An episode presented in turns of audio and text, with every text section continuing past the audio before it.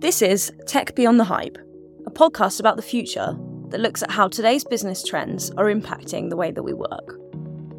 My name's Anna Salom, and I'm on a mission to make sense of how advanced technologies like AI, blockchain, and more are shaping the future of business. Today, we're talking all about ESG and impact intelligence.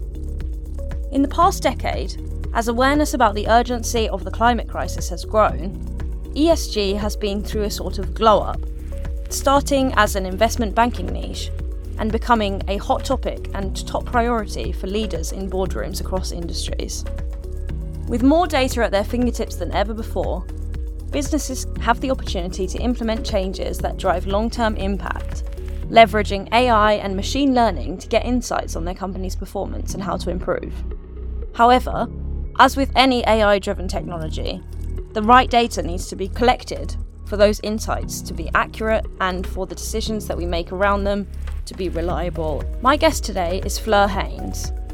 Alongside her many accolades, which you'll hear more about later, she's CEO of Proof, an impact intelligence platform dedicated to driving positive impact across the global investment finance and business space.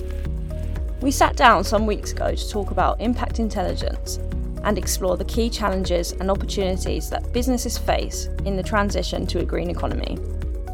Get ready for a comprehensive and open discussion about ESG and impact intel with lots of useful insights for anyone looking to leverage impact data to drive long term positive change in their business. I hope you enjoy the episode.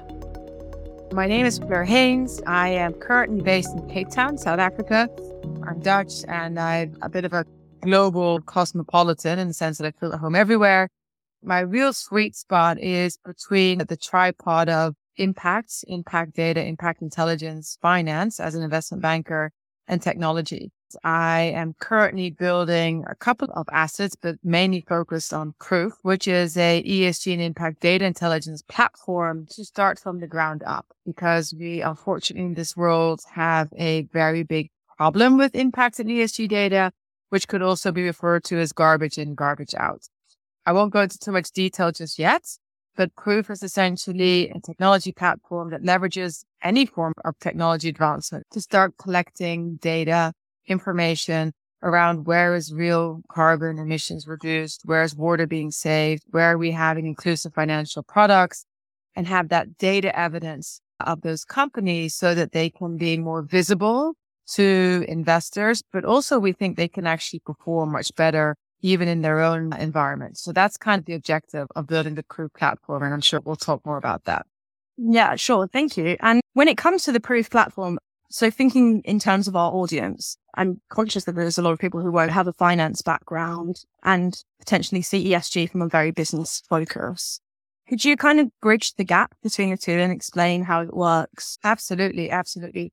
So I think we need to first make a distinction between ESG in public markets. So ESG, the term that's being used for environmental, social, and governance, predominantly policies that public listed companies have to uh, disclose and they have to adhere to because public shareholders are increasingly looking to make their investment decisions based on whether or not a company has these ESG policies in place. So are they really telling us how they are managing the risks. That's the most important side for them. The risks in how they are engaging with the environment, society, and governance. So that's very much in the public market side. And to be honest, that is a bit of a red herring, as in ESG in public markets has no real material value. It isn't something that you use to improve your performance of your business. It's not something that you use to get higher returns. It's just a label on policies that public companies have to have so that the investor knows what risks could I be exposed to. That's one part of the conversation. And to be honest, that is really much more addressed to the financial institutional market. It's not really addressing the entrepreneur or the businessman who is just trying to do the best that he can in his own business line. On the other hand, which is a far greater market in the world, if you think about it, are private markets. These are businesses that also have a relationship with environment and society and that also have a responsibility to govern their business as well. The acronym ESG has no purposeful alignment. It's stupid that those three words got put into one acronym because they have very little to do with each other, other than what I mentioned earlier in the public markets, that it's more like a policy setting and you're setting policies on those three areas. But when you're talking about real brass tacks, boots on the ground, what is it that you can do as a management team in a business, as a CEO of a business, as an entrepreneur of the business that relates to the environment, society, and governance? Well, let's start with your business plan, right? What are you solving for as a company? If you asked me this question 20 years ago, very few entrepreneurs would be solving what we would call an environmental or societal problem because we didn't really know that we were creating such big problems, right? So everybody was just building a product or a service that they knew there was a need for. And we didn't really take into account how much carbon would this be emitting if I build these cars or how much workers do I need to build a manufacturing site in China? It was like, go, go, go, just produce. And no one was aware of the consequences of these productions. That's now changed because we know that in order to produce fast fashion, there are factories out in Bangladesh and India and God knows what where yes, the fashion is produced fast, but people who are working to produce that fast fashion are not treated in a humane way. And that is now consequential to that company's perception with its target audience, which means it has now financial business value, whether or not you mm-hmm. treat your people well. So this has changed the mindset and the opportunity set for entrepreneurs to not just focus on what product and services can I produce at whatever cost, it's become much more how do I create businesses that produce a product or a service that is firstly maybe addressing some of these unintended consequences that the previous generation of entrepreneurs produced, which is, you know, having people that are not being treated well or having severe damage done to the environment. So think about companies that are being set up to capture carbon or companies that are being set up to provide inclusive services because there are excluded populations in the world. Those are all opportunities that are environmental and social driven, right? So in the intent of setting up the business, you are thinking about your business as solving for a particular environmental social problem. And that's more from the negative side. But then if you look at a positive side, there are also opportunities, the growth areas, if you think in the world of the problems to be solved again often relate to this transition to wanting to become more renewable. So think about uh, the battery business, the move to electric vehicles, the move to plant-based food. These aren't necessarily businesses that only exist to damage control was already done. These are businesses that exist because there's a genuine demand by consumers to have a responsible coffee, to have a clean vehicle, to be able to go on an eco tourism holiday. So these are actually growth opportunities that are now again driven by the desire of the consumer to make sure that whatever they transact with is responsibly produced. In the second model, how you generate the return, what you do in order to create a responsible product or service is becoming far more important. And you need to have information to show how you created the product or the service. And that comes back to proof. So the mm-hmm. proof of how you produce the product that produced the return, that is what we're trying to capture in our intelligence platform for the users, for the companies.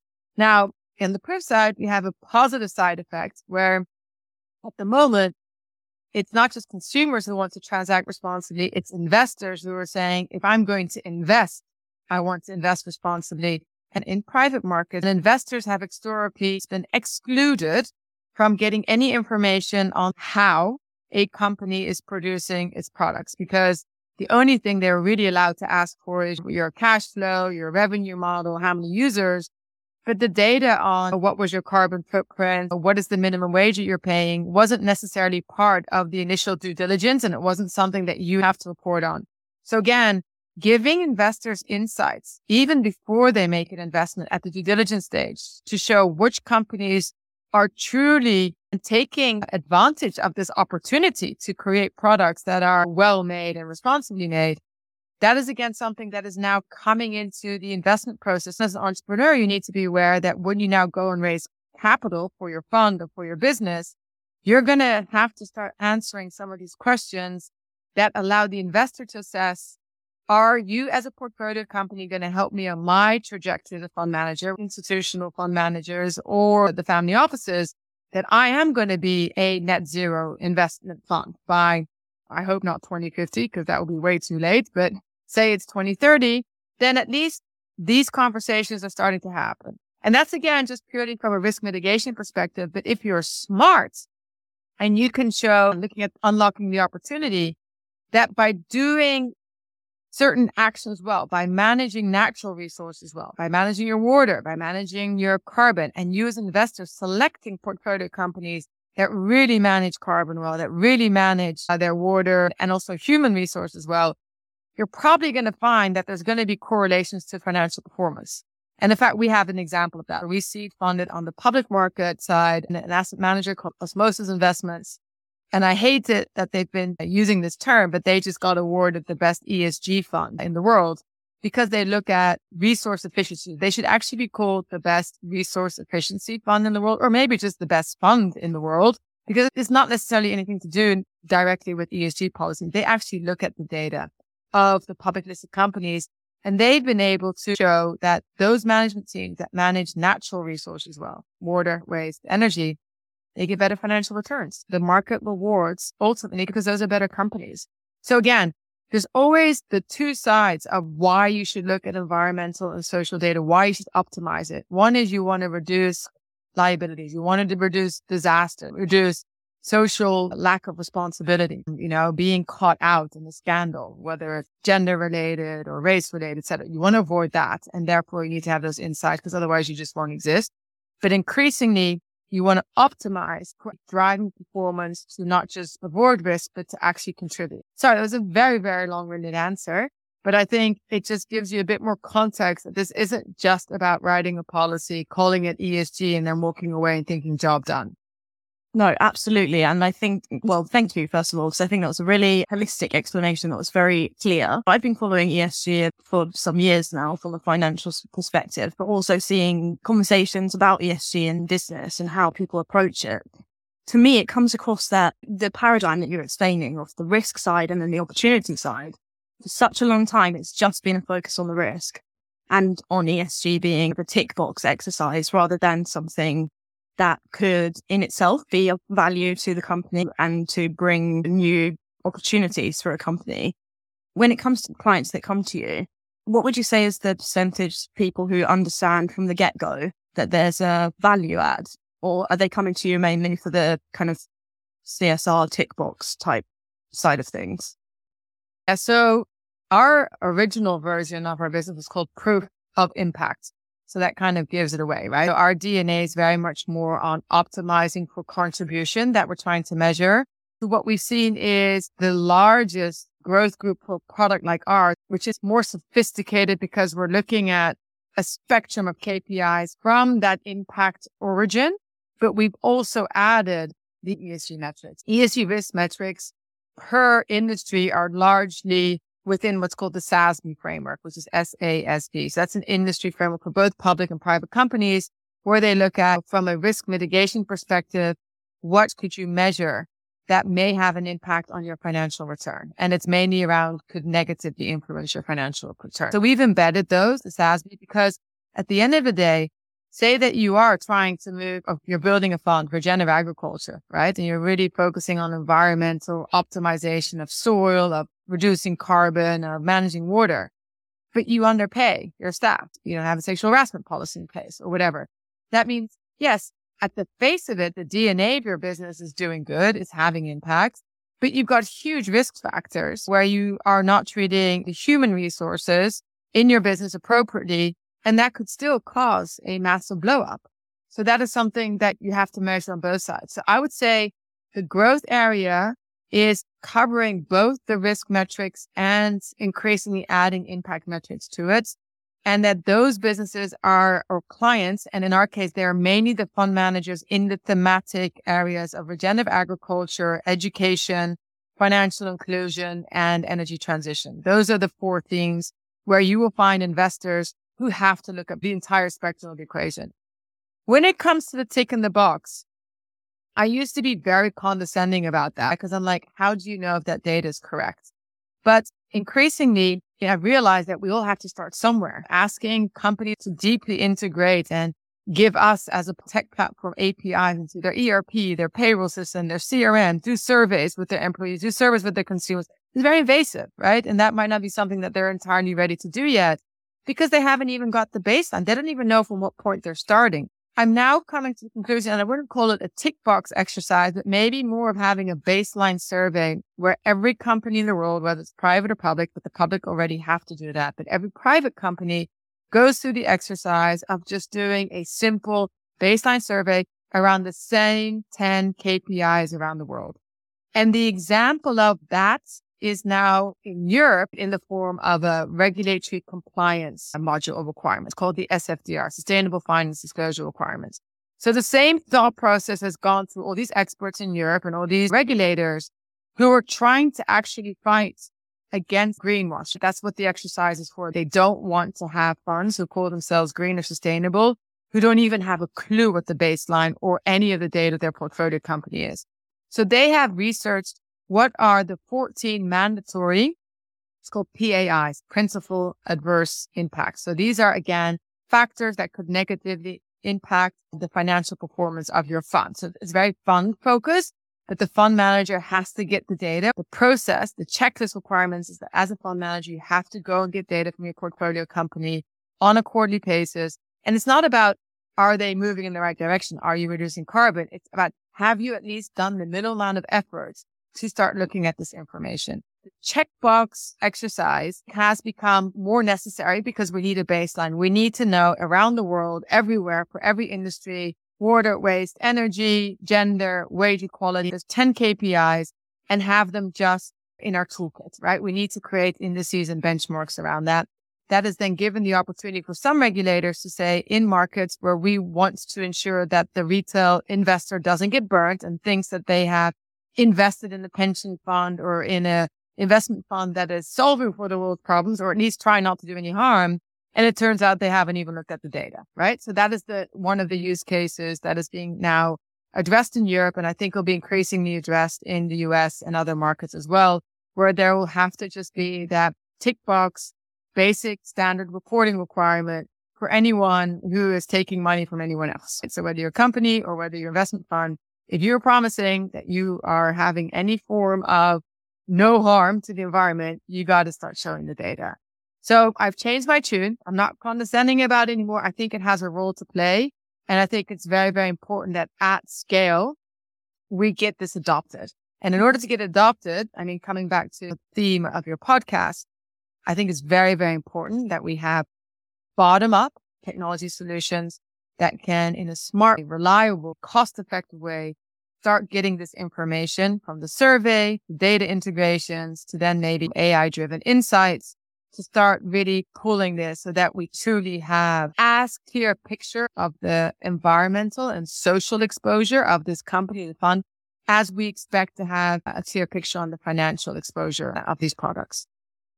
Yeah, that makes a lot of sense. And I understand what you're saying about the CSR and not being a tick box exercise, but rather having a baseline to run off of makes a lot of sense. But on an international level, I guess one of the challenges that I see when it comes to having a set of standards that are expected across the board, like you said, is that we're talking about a really fragmented economy where companies in some countries have access to tools and ways yeah. of working that can facilitate that or allow for them to be able to tick those boxes. What happens when you're talking about businesses in, in countries where that's not quite as where maybe the development is they're at a le- kind of earlier in their development phase? How does that work? So this is a really interesting question and we get it all the time. So we are pretty much geography agnostic. We started very much emerging market because of this whole sort of impact theme, which is often associated with development finance. And now we're global. We have, I think, half of our clients are in the US. And I'll tell you something. We have greater problems and less visibility on extracting data digitally out of US clients and portfolio companies than we do from emerging markets. And why is that is, and this has been the same for mobile telephony, digital banking, typically when there's a really, really poor incumbent infrastructure, as you hint to, you know, they don't have the bank, they don't have the telephone companies, they don't have consultants. they actually leapfrog. They are not able to go to those more manual driven institutions. They got to solve it with technology. So you'll be surprised to hear that there's so much more readily available digital data that you can connect into in emerging market companies than there is in the Western Europes and the USs of this world. So th- I think that's a red herring. I honestly don't mm-hmm. think that the access to data and the ability to capture data is geography specific. And if it is, I think it's almost the reverse from what you said. We have greater digital, direct, real time insights into most of the emerging market, highly tech driven businesses than we do in a lot of the more developed market, more conventional incumbents. However, if you take the geography out of it, it is true that there will be gaps in the ability of a company to report on something. So there are definitely gaps, but it's all about the diagnosis. It's better to know where you don't have data than not know at all. Even knowing that you don't have data in that particular KPI is knowing something. And it means that you can then either provide a solution and say, okay, you may not have the data, but have you looked at maybe getting information in this particular way from your own operating environment? And if that didn't work, then there is, again, I'm not a big fan of it, but there is a proxy default. So you could say, I don't have that data for my carbon footprint as a manufacturing shoe business in Denver, Colorado. But I see that most businesses in my size in Colorado roughly produce this amount of carbon emissions. So I'm just going to take that as a proxy for now until I figure it out. So that will be the interim step. And that's also actually been accounted for in a lot of these compulsory compliance modules by regulators is that you have an option that when you have a data gap, you share proxy data. The requirement, however, is that you don't treat proxy and your own proprietary data the same. So it will be visible what is proxy versus what is proprietary data. So as an investor, I'm looking at investing company A. All of their data is raw data. They're measuring everything. It's coming from the management team, even if it's self-reported. But there is a measurement there. They sign off that they think that's true. And I have another asset B that I can invest in where I see 70% of the data they have filled in with proxies. They have no clue. Well, that says a lot about that management team. If it's in the same industry and one team is able to gather data and measure it and track it and monitor it, and the other one is filling in proxies because they have no clue. If I had to take a guess, they don't even need to look at the analytics, which company is better run, full stop, I probably go for company A. So this is again, just giving investors another layer of not just what does the data say, but what data is that management team capable of collecting and gathering? And I think that's another really, really important factor in the future, which is what is the data quality? What is the data governance process? And how much confidence do we have that what a company reported is actually going to be accurate? That is something that I think technology can help a lot in terms mm-hmm. of doing a collection from different sources, doing validation on data.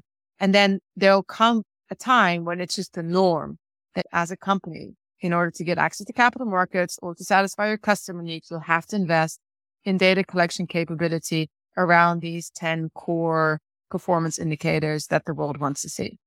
Yeah, that makes a lot of sense. I work a lot with companies looking at data governance from a totally different angle in terms of analytics to do with a whole series of different things, but looking at business metrics. Yeah. And in both circles, in terms of the impact intelligence and general business intelligence, there's the challenge of collecting gathering data and then putting that data to use in a future where this is more widespread and it's commonplace that people are verifying the data and, as you said, and sharing those 10 KPIs. Would the responsibility sit with the leadership team? There's obviously a challenge in self reporting. As you said, that there may not be full transparency or the data may not be accurate. Yeah, no. So I think, again, if you're asking about who does the responsibility sit with to monitor whether or not you are performing against, call it your sustainability strategy or your future proof strategy, whatever it is, that absolutely sits with the management team, just as making sure that you are measuring the revenues, the operating margins, the expenses of your P&L to ensure that you're tracking towards your financial goal. And again, I come back to the point where I said earlier, if you see in a business that the management team has not dedicated any time or resources towards building the infrastructure where this information is available, and even if it's a journey, you're not going to go from zero to 100% in a month or even a year, but you're starting to at least look at your business from that angle, that's already pointing in the right direction. So in the public markets, I'll give you an example. Everyone thinks Tesla is such an amazing company because its brand is awesome. And from an impact perspective, they are solving for the move away from hydrocarbons. Like that is ultimately the goal. And that is inspirational and aspirational. But if you look at the operating process of a Tesla factory versus the operating process of a BMW factory, and if you look at the fact that the BMW management team has reported on their sustainability goals for 30 years, you then have to ask yourself the question, okay, yes, at the inspiration level, at the intent level, of course, the business plan of a Tesla is incredibly impactful. However, how they're executing it is actually not very resource efficient, environmental friendly, etc. Like we don't know where those batteries come from. They have huge amounts of waste. They're not very efficient with water consumption versus a BMW where they measure per car produced. They only have 10 grams of waste. Everything else gets recycled. So if I have to take a bet in 15 years time, as all of the automobile companies are transitioning to electrical vehicles, and you have a BMW with a company culture where from 30 years ago, management team insists on whatever we produce, we're going to measure water waste and energy. I would take a bet that that company, I mean, public perception aside, because markets are not always rational, will outperform the Tesla because they have ingrained it into their operating processes to be resourceful, to be effective, and to be very responsible when it comes to human and natural resources. So that just gives you an example where, yes, it has to come from the management team. It has to be implemented in the entire operating business. But I will make one caveat, which is we're talking about Tesla and BMW, which are multiple, almost trillion billion dollar businesses, and they're very mature, et cetera, and they have a huge amount to optimize for and address. When you're talking about startups coming out of the ground, I think that there you can only do so much, right? Like you're trying to fight so many fires and so many corners. However, again, I would say whatever is the most minimal viable effort you can do to start at least putting this into your dashboard. Again, those 10 key performance indicators, even if you can only measure one of them, you know, how many employees we have and how many are maybe female, that's already something. So again, you can't be too aggressive in the assumption that at every stage of a business, everybody's optimizing for everything. Like that is, that is just wishful thinking for now. But you should be on the journey to at least what you do know, you start measuring and you start performing yourself on. Thank you. That's really awesome. And so in practice, how what does that look like when it comes to the technologies that you're putting into place? What do businesses need to start looking at from a tech perspective to be able to gather and mm. use that data? Yeah. So again, there's a lot of hype and attention that is now gone to regenerative AI, being able to chat GPT, ask the bot a question and then the truth comes out. And these are marvelous advancements so that there's knowledge sharing at a degree that is unprecedented. The basic foundational problem that we have to solve for and that we can use some technology for is still garbage in, garbage out. No matter how well we advance with machine learning and AI, if you don't have the right inputs going into whatever is constructing the answers or is, you know, extrapolating, you're going to have the wrong outputs. And this is not just inconvenient. It can be quite dangerous. You could be investing in the wrong things. You could be optimizing for the wrong things. You could be transacting with the wrong type of companies. So for the garbage in, garbage out problem, it's much more at the level of the data capture and the data storage that we need to be extremely diligent and where we need to have greater advancements. So let's take the examples of the carbon credit markets. You've probably heard of Gold Standard, Verra, South Pole. These are all companies that on an annual basis would supposedly certify that there are projects and businesses all over the world that have been able to reduce carbon emissions and captured carbon. And in exchange for having captured carbon, these businesses are issued a carbon credit and a carbon credit is something that they can go and sell in a market. And then other businesses or governments that have produced too much carbon in the atmosphere can then offset their own carbon by buying these carbon credits. Now, if you look a little bit more in detail in the processes, and it really didn't take a genius to figure this out, but if you look at how these carbon credit certifiers operated, they didn't operate any differently from the consultants we have in the NGO and donor space where they go into the field, they have a guy with a clipboard. The guy with the clipboard takes some photographs, makes some notes, takes about two years to process what he sold two years ago. And then he goes, Oh, I think you're gold, silver, or bronze as a standard or AAA, A, double A, or A. No data evidence, no real continuous real time evaluation of what has happened since I was there two years ago Yet that carbon credit certificate was issued and it's now in the market. And I think that at the data collection side has caused a huge mistrust in anything that would be securitized that is of a natural societal impact. So carbon credits obviously are not real assets and the way that we normally describe it. It's not a house. It's not a company. It doesn't produce anything but we created an asset out of it because we thought that the validation systems were good enough and they're not good enough. So the first problem that we need to solve for, particularly in areas where there's a monetization or there is a securitization of an impact output, we need to make sure that there is a far higher burden of proof to make sure that that activity is justified, is validated, and that that gets captured. So one is having, as I said, multiple sources of data for a particular claim. So we're talking about reduction of energy emissions. We could talk about satellite imagery live of a particular forest area where we soil samples. Maybe there are drones that fly over and go through the trees and see if everything's still there. I mean, I, I'm just talking a little bit out of my head here, but there's numerous sources to collect data that then you can store. And I'll talk about in a second to really capture at that time and over a consecutive time what is the footprint of this area and what are the calculations that also again need to be scientifically based to assume that a certain amount of carbon was reduced. So that's level one. And level two is at the storage level. So once I have ascertained with a high degree of confidence because I've got multiple sources all saying the same thing that at this point in time in this area, we have legitimate carbon capture, then it would make sense to have all of that data evidence stored on some form of distributed ledger so that it wouldn't be able to manipulate that data retrospectively.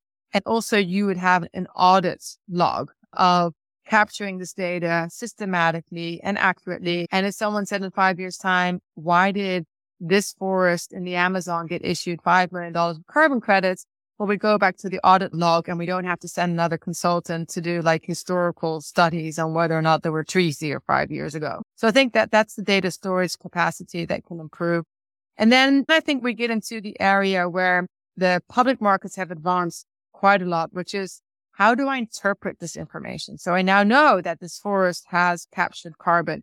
What does that mean? What is the financial value of that? And in the forest example, you have every cubic ton of carbon has a certain market price. But say in my business, I have hired more women, right? And I'm doing that systematically. And I want the gender parity to exist across all my business areas. I have 3,000 employees, 1,500 women, 1,500 men. I also make sure that there's wage equity and that they're all given the same opportunities. I reliably obtain this information that that is the case. I've got my payroll data. I've got their mobile money wallets, you know, emerging market advancements again, not bank accounts of these employees. I see that we've got track records of their performance reviews, what they've done, and they're all being paid and treated fairly. Then I can say, okay, I'm storing that. Now, what does that data mean? So I've done this as an act of wanting to be fair, but I also genuinely believe that diversity is super important for the productivity of a team. So can I maybe map my progress towards this gender parity with maybe revenue growth or improvement in operating margin? it doesn't even have to be as politicized as gender. It could even be treating all your employees well and then having less sick leave, looking after assets better. There's a really, really good book, Leaders Eat Last, Simon Sinek, of course. Mm-hmm. And he gives this example of live cases in manufacturing sites in the US where a team of more innovative managers came in into a labor force of a thousand people that had historically been treated a little bit like children. You know, you clock in, you clock out. This is your coffee break. This is your insurance product. And they changed that model and just actually treated them like adults. And in the process of treating them like adults, they found that the care of the assets, so looking after the equipment was so much better. They found that people were willing to work longer. They found that people didn't take as much holiday. They found out that when they were at work, they produced more. So it's a win-win situation. So again, these are all models that if we give the right inputs that is clean, right? Because we've checked it into some of these AI algorithms and we start building scenarios where we have not just one example, but we have 10,000 examples where people have legitimately improved the well-being of their workforce. And they've been able to show that the result of that was improved revenues because people are producing more but also improved operating margins because people are looking after the, the equipment better. There's not as much damage and wear and tear. And maybe there's even a level of perception in the market. This is a cooler company because everybody's happy and therefore investors are like, wow, this seems to be growing faster than everybody else in this industry. So we're going to give it a higher valuation. So win, win, win on all fronts. Then this kind of data would allow us to help all the other companies thousands that are at the beginning of their uni. They just set their baseline. They're like, we just got our 10 KPIs. Woo. Now we're going to implement program A, which is we're going to advance the well-being of our employees.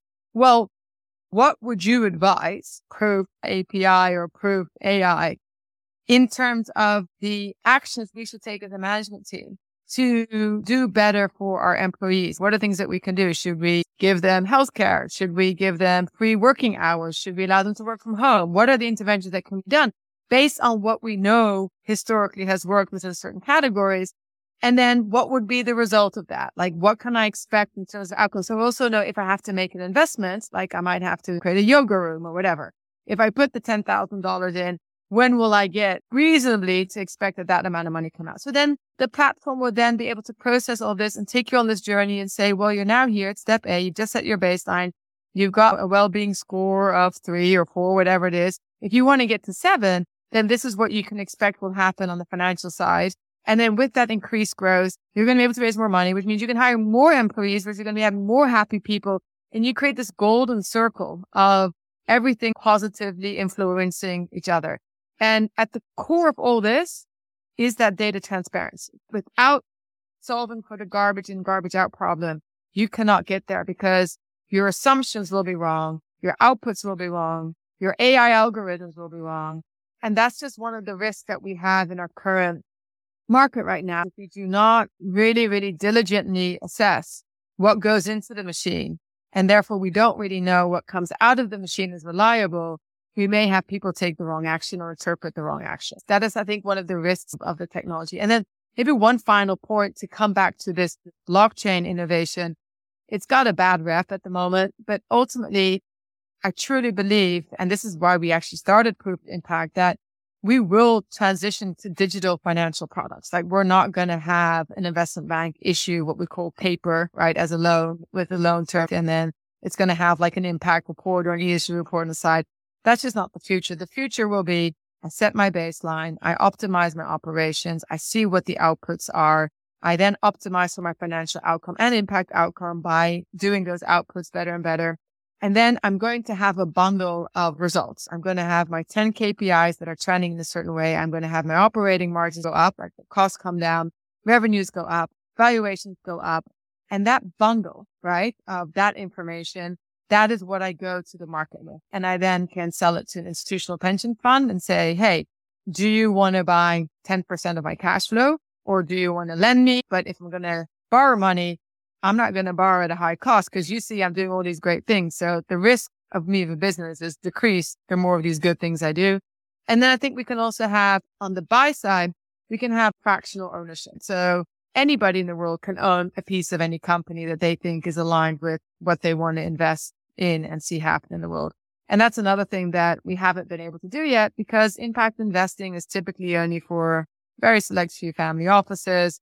Whereas I would think every 20 to 40 year old wants to put their money into something that they can see is doing good and well. So that would be the final cherry on top that because of all this advancement and all this transparency, we create an entire new digital financial market that is fully inclusive in terms of what are the factors that we look at in order to price assets and invest in them. Mm-hmm. It's really, really cool. With the blockchain, especially, it's it's so revolutionary the idea that you would have that degree of transparency from any sort of organization. Do you find, because as you were saying earlier, obviously there's the difference between, say, a startup or a company that's newly entered the market and then the larger corporations where you have more difficulty with the data governance and transparency. It's another challenge that you're facing right now to do is encouraging businesses to see the value in the transparency. There's a lot of smoke and mirrors in business and there kind of always has been to an extent, especially in, in some industries more than others and specifically in industries that have, I guess, high impact. There's a lot of smoke and mirrors for example, the pharmaceutical industry or energy. There's lots of very impactful industries where the culture is based on the opposite of transparent. How so, do you work against that? You got to be realistic about what you can tackle at what stage of your own business. So we're obviously a four year old startup. Um, tackling the pharmaceutical uh, publicly listed companies and their transparency issues is not on our radar screen for the next 24 months. Having said that, we do actually have one, I would say, healthcare FMCG company on our client list because it would make sense for a lot of those larger conglomerates to use proof for their internal evaluations around what's happening. So not necessarily the big ESG reports that go to the external investors and get dealt with by HQ. But if you are GlaxoSmithKline and you've got 300 subsidiaries around the world, how do you really know at the granular level that they are treating their employees well, that they're using sustainably sourced raw materials? So those are the things that you could measure. Ethical considerations of their pricing methods and who gets access to the product. You could also measure, right? You could at least benchmark where are they at and do people of lower income have access to these products in markets where it's most needed? So you could do a bit of outcome searches on there if I have to be brutally honest, we're not at a size and a stage where that is the biggest problem to solve for. We'd rather move with what we call the SME, the small to medium enterprise private fund mm-hmm. managers and market because A, it's, it's significant in size. B, they don't have anything, whereas the big conglomerates feel that they have already everything sorted out for them. And also just purely from a, a data integration and plug and play system, if you're talking about these massive conglomerates and enterprises, their operational infrastructure is extraordinarily complex. So it's not even necessarily that they may not want to share some of it. It's like getting data out of it that is, you know, interpretable and meaningful is incredibly hard. So that's just not where we're at. And I'm sure some stage we'll get there or other people will solve for that problem, right? At that really high complexity level. But I think in order to create a tipping point it's a momentum, right? It's a momentum of getting as many companies as possible to start disclosing.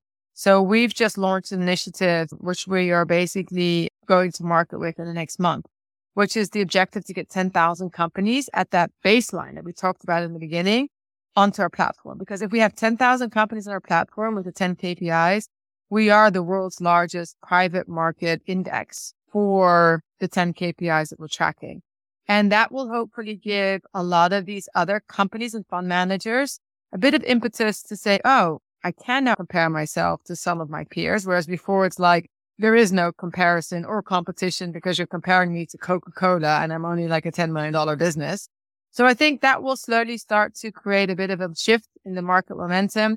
And then we'll go probably from the outside in, right? That ultimately we will then be able to sufficiently service some of those diehard conglomerates and corporates who are able to get away with quite a lot of lack of disclosure. But my guess is that that is not something that within the three to five year time horizon is going to be priority. Absolutely. Well, that's super exciting. I like the way that you explain it as a movement, a wave that businesses sign up to as and when they see other people doing it too. It makes a lot of sense. And I think it will be really valuable for a lot of people listening to the podcast who may look at the impact space and feel that there's a lot of chat and a lot of hope without much clarity on how it's going to get there. And it's really awesome to hear how you're looking at it from the data angle. It's really exciting. I wanted to take a little step back to find out a little bit more about you and what brought you into this field. I mean, ESG is relatively new, impact is relatively new. Where did you start off and how did you get to where you are today? So one takeaway is that none of this was planned, right? I didn't wake up or I wasn't born a tree hugger or a do good or anything like that. I'm just been somebody who at each point in time has made decisions to, I suppose, get the maximum experience out of what my capabilities were. So I was fortunate to be sporty. I was fortunate to be academic. I was fortunate to be brought up in an international environment. So I've never been afraid of entering into new industries, new challenges, new countries, new continents. So as soon as I left university and I studied biochemistry at university, I've shared this now several times that my entry essay to university was in 1992 was about vaccines for coronaviruses. And the coronavirus at the time was HIV. Mm-hmm. I was evaluating both the medical appropriateness, like innate immunity versus vaccine driven immunity, there was a bunch of studies that had been done around these Kenyan prostitutes who were naturally immune to HIV, uh, whereas everybody else was pretty much dying. So that would pretty much claim that innate immunity would be a way to go. And also the, uh, I'm elaborating a little here because it's really not that different from what was experienced with COVID. But the other problem obviously is, is that these coronaviruses adapt so quickly against these virus walls or mutate is the better word that you're just effectively spraying in vain. And now I think we're seeing that a lot of people are super, super sick and it's not COVID, but it's some other bug. And the second thing was really the economic rationale for spending billions and billions of dollars on, and this is where we talked a little bit earlier about the pharmaceutical and access, but spending billions and billions of dollars on people who may not be Western or heterosexual and therefore don't really count in some people's eyes. That was the gist of my essay. And then, um, got picked up by the investment banking community, did that for a couple of years, then went to Africa with the investment bank, which I loved, and then built my first business, which was a equities trading platform, which actually in its design and intent was really about bringing global financial markets to the man on the street in emerging markets. I just have to admit that over the, the seven years that I ran and built that business, we couldn't really do that yet. Like we had to sort of focus on bigger clients, more of the small hedge funds and not so much the man on the street because we had to build our infrastructure. And in those days, it wasn't like venture capital was flying around. It was like, oh, just grow your business and don't worry about profits. It's like, you got to be profitable in year two. But that business is now the largest retail equities platform in Africa. It's got about two and a half, three million users. So 20 years later, it's doing what it's supposed to do. And that gives me a lot of satisfaction that even though we sold in 2007, it's now a super inspiring platform. But that sell of the business in 2007 was the event which allowed me to go back to school. So I went back to Oxford and then really learned about this opportunity, really, not the risk mitigations, but the opportunity to create these sustainable growth companies. And certain names were thrown around like social enterprise, which I think is a little bit degenerating. And there was like ESG impact, impact investing. I don't think even existed then. So it's gone through various names and forms, but in 2008, I just really felt that that was where I should spend my time, my energy and my skills because I was really passionate about it. So I immediately jumped on to mentoring and investing. Uh, one of the entrepreneurs I met at that conference and he built a, an accelerator for other grads from Oxford who were doing social enterprises called Emerge. And then he decided that he wanted to just focus on one vertical, which was really smart, which was edtech. And that was in 2009. So we were probably the first exclusive edtech investments. And it's now the largest edtech fund accelerator in Europe incredibly successful at what they do. And then Osmosis got started. And then we've been looking at helping various mini impact investment banks, intermediaries and then by 2019, I just had a bit of an identity crisis, not about myself, but about this whole impact investing space, thinking it's just all nonsense. Like no one really cares. And we're not really able to mobilize capital because the way that we're allocating money and the way that reporting on what these businesses do just isn't adequate. It's not going to shift markets. So that's when I met the original co-founder and Proof. I was inspired by his approach towards getting data from the ground up rather than always coming top down. And the possibility that maybe this could be digitized, tokenized, and then sold to that new market of more progressive investors. But that failed first round. There just wasn't that market, at least not in the donor uh, NGO space for various reasons, which I don't really want to go into now.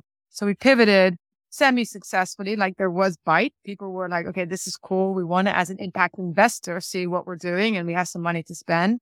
But again, they were also quite stuck up in their own way. So it wasn't what they were trying to measure that was really blocking them for going onto digital platforms. They were just so used to speaking to a consultant and not creating a digital integration. And that's still a big, big problem in the investment space. There's no CTO in investment funds.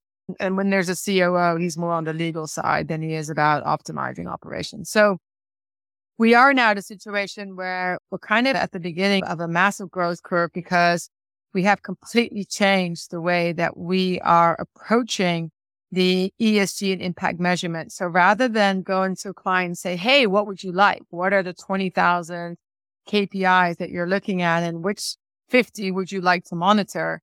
We've actually now got enough intelligence ourselves and there's enough market standardization to say, you know what? These are the 10 KPIs everybody should be tracking, the baseline. And then if you're a regen ag at those 10 or 20, and if you're in education at those 10 or 20, and these are the data sources that we want to get the data from. And this is then the proof, like whether it's a regen ag proof or an SFDR proof, you can go to the market with, and you should be able to either raise money, renegotiate your loan terms, etc. And all of this will be on one platform. So it's a very modular Lego block platform that over time will be augmented with, you know, as I gave the example of AI interpretations and applications, as well as, you know, potential blockchain. But for now, the job to be done is just get as many companies on the platform with as much data points so we can make a little bit more sense out of who is trading where or who is performing where. And then for those who want to dive deeper, we've got that, right? So we've got that product already ready to go. And then the final thing for me is I wanted to have proof myself that this approach would legitimately mobilize more capital towards these assets and that this would also promote the performance of these assets. So it's not just, oh, we raised the capital. Now these assets, these companies don't work. It's like golden circle where the one positively reinforces the other and which we've accomplished osmosis that that is repeated in the private markets. That's really my goal for this industry. And then I think over time, I want to apply a similar type of methodology we're just not looking at companies and investors, but looking more at the individuals, right? How do individuals make more intelligent decisions to drive their own well-being? And you could argue maybe I should have done in reverse because that's probably where it all starts, right? You solve for the individual, then the rest will figure itself out. I think I just learned that a little bit too late in life. So that will be my grand finale, I think. That sounds really cool. Would that also include data? And if so, how would you be using that data to help people? The good news is that we, we, we will need data, that's for sure, but we have a foundation. I don't know how many people know this, but there's one philosophy in the world. Uh, it's called Vedanta. It mm-hmm. comes originally from the Himalayas. It's been somewhat articulated in all religions. So it's not a religion itself, but its core like principles are embedded in Judaism, Islam, but maybe more recognizable in Hinduism, Buddhism, etc. So most of those Eastern cultures. But the entire principle of Vedanta is improving yourself by a scientific analysis of yourself, scientific introspection of yourself.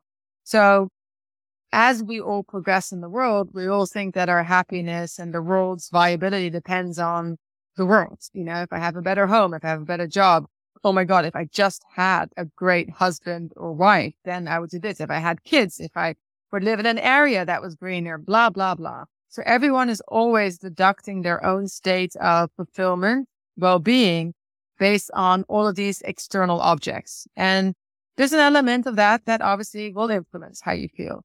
But there is an equal element that is you and that you have the ability to control and change. And this study, this Vedanta for 10,000 years has given the recipe on how you can change yourself to have the maximal interaction in the world to give you happiness. That's the foundational work. And that you can start pretty much from the age of eight or nine. You don't have to wait until you're retired and then read the Bhagavad Gita. So that foundational work, we need to get into the education systems because it is more important than learning how to read or write. That will all be done and solved for by all of these incredible applications but your ability to think, your ability to know what you should be doing, what your purpose is, what you have as your inner nature that you can express and that you can improve on, your ability to become more and more aware of, of how you can contribute to others, including society, including the environment. That's where all of impact starts. And the beauty is that you basically, by doing this, by practicing this, the outcome will be that you are a more happy, well-rounded person, which again means that you can do more for other people and the planet again. So that's the ultimate goal. And That's going to take another 20 years probably. So uh, I'll be around for a while. That's so exciting. I love the way that it also cycles back to the edtech that you were talking about earlier. But I definitely agree with you in terms of self awareness and reflection being something that is missing from education generally. Personally, I think it will make a massive impact on a whole load of challenges that we face if more people had a better sense of self-awareness. So that's, that's super awesome. I'm conscious that we're running out of time. So I want to ask you the last question, which is one I'm asking everyone in the series, which is 50 years from now. What's the ideal situation when it comes to impact data from a business perspective? So the ideal situation is we don't call it impact data or ESG anymore. It will be part of the intelligence data set that any investor company dashboard has embedded in it in order to ensure that you're going to be thriving and surviving. So thriving meaning creating these opportunities and making the most out of them and surviving because you'll be more resilient to crises and crises will be stacking up on top of each other as we go through the next few decades, whether it's health crisis, environmental crisis, food crisis, the health, physical health, food, any crisis that really we're seeing a glimpse of right now is only going to be largely built up over the next few decades. So I think that's the main takeaway is that it won't be a separate silo anymore. And likewise for the financial markets, I don't think you'll have a single financial product where this is not embedded. And I mm-hmm. hope that those financial products will be in a digital format because I don't see how else we're going to be able to execute on that. Awesome. Well, thank you so much for joining me today. No, thank you, Anna. It was a pleasure. Is there anything that you'd like to share with the audience in terms of where they can find you or any links that, you know, places that they can find out more about your work? Yeah, no, for sure. Like if you are a company and you're like, okay, I've got the bug now. I think I need to get on this journey. Then please do send us a note on the proof.io website and become part of the proof index. I think that's really important because every company matters and it also will give you some perspective on where you are. And if you're an investor and if you're in Europe particularly, and you're like, oh my God, I am definitely behind on my compliance requirements. There's a whole section on our website on the SFDR, which I highly recommend they go to because it will be the easiest, most reliable and effective way to solve for that little kink in the chain that has been thrown your way. Brilliant. Well, you know where to go, everyone. Thank you again, Fleur, and we speak to you soon. So that's a wrap, everyone. As we transition towards a green and sustainable economy, we're going to see more intense scrutiny of businesses, with investors and customers alike demanding clear, reliable information that monitors progress and evidences sustainable transformation. To anyone out there who has been struggling to understand the impetus for tracking impact, I hope that the episode has provided you with some food for thought and that you come away with a clearer understanding of the opportunities that monitoring and improving impact can offer businesses on the road to net zero and beyond. Thank you all for listening. If you enjoyed this episode, please make sure to like and subscribe wherever you get your podcasts. Tech Beyond the Hype is a TechTarget original podcast.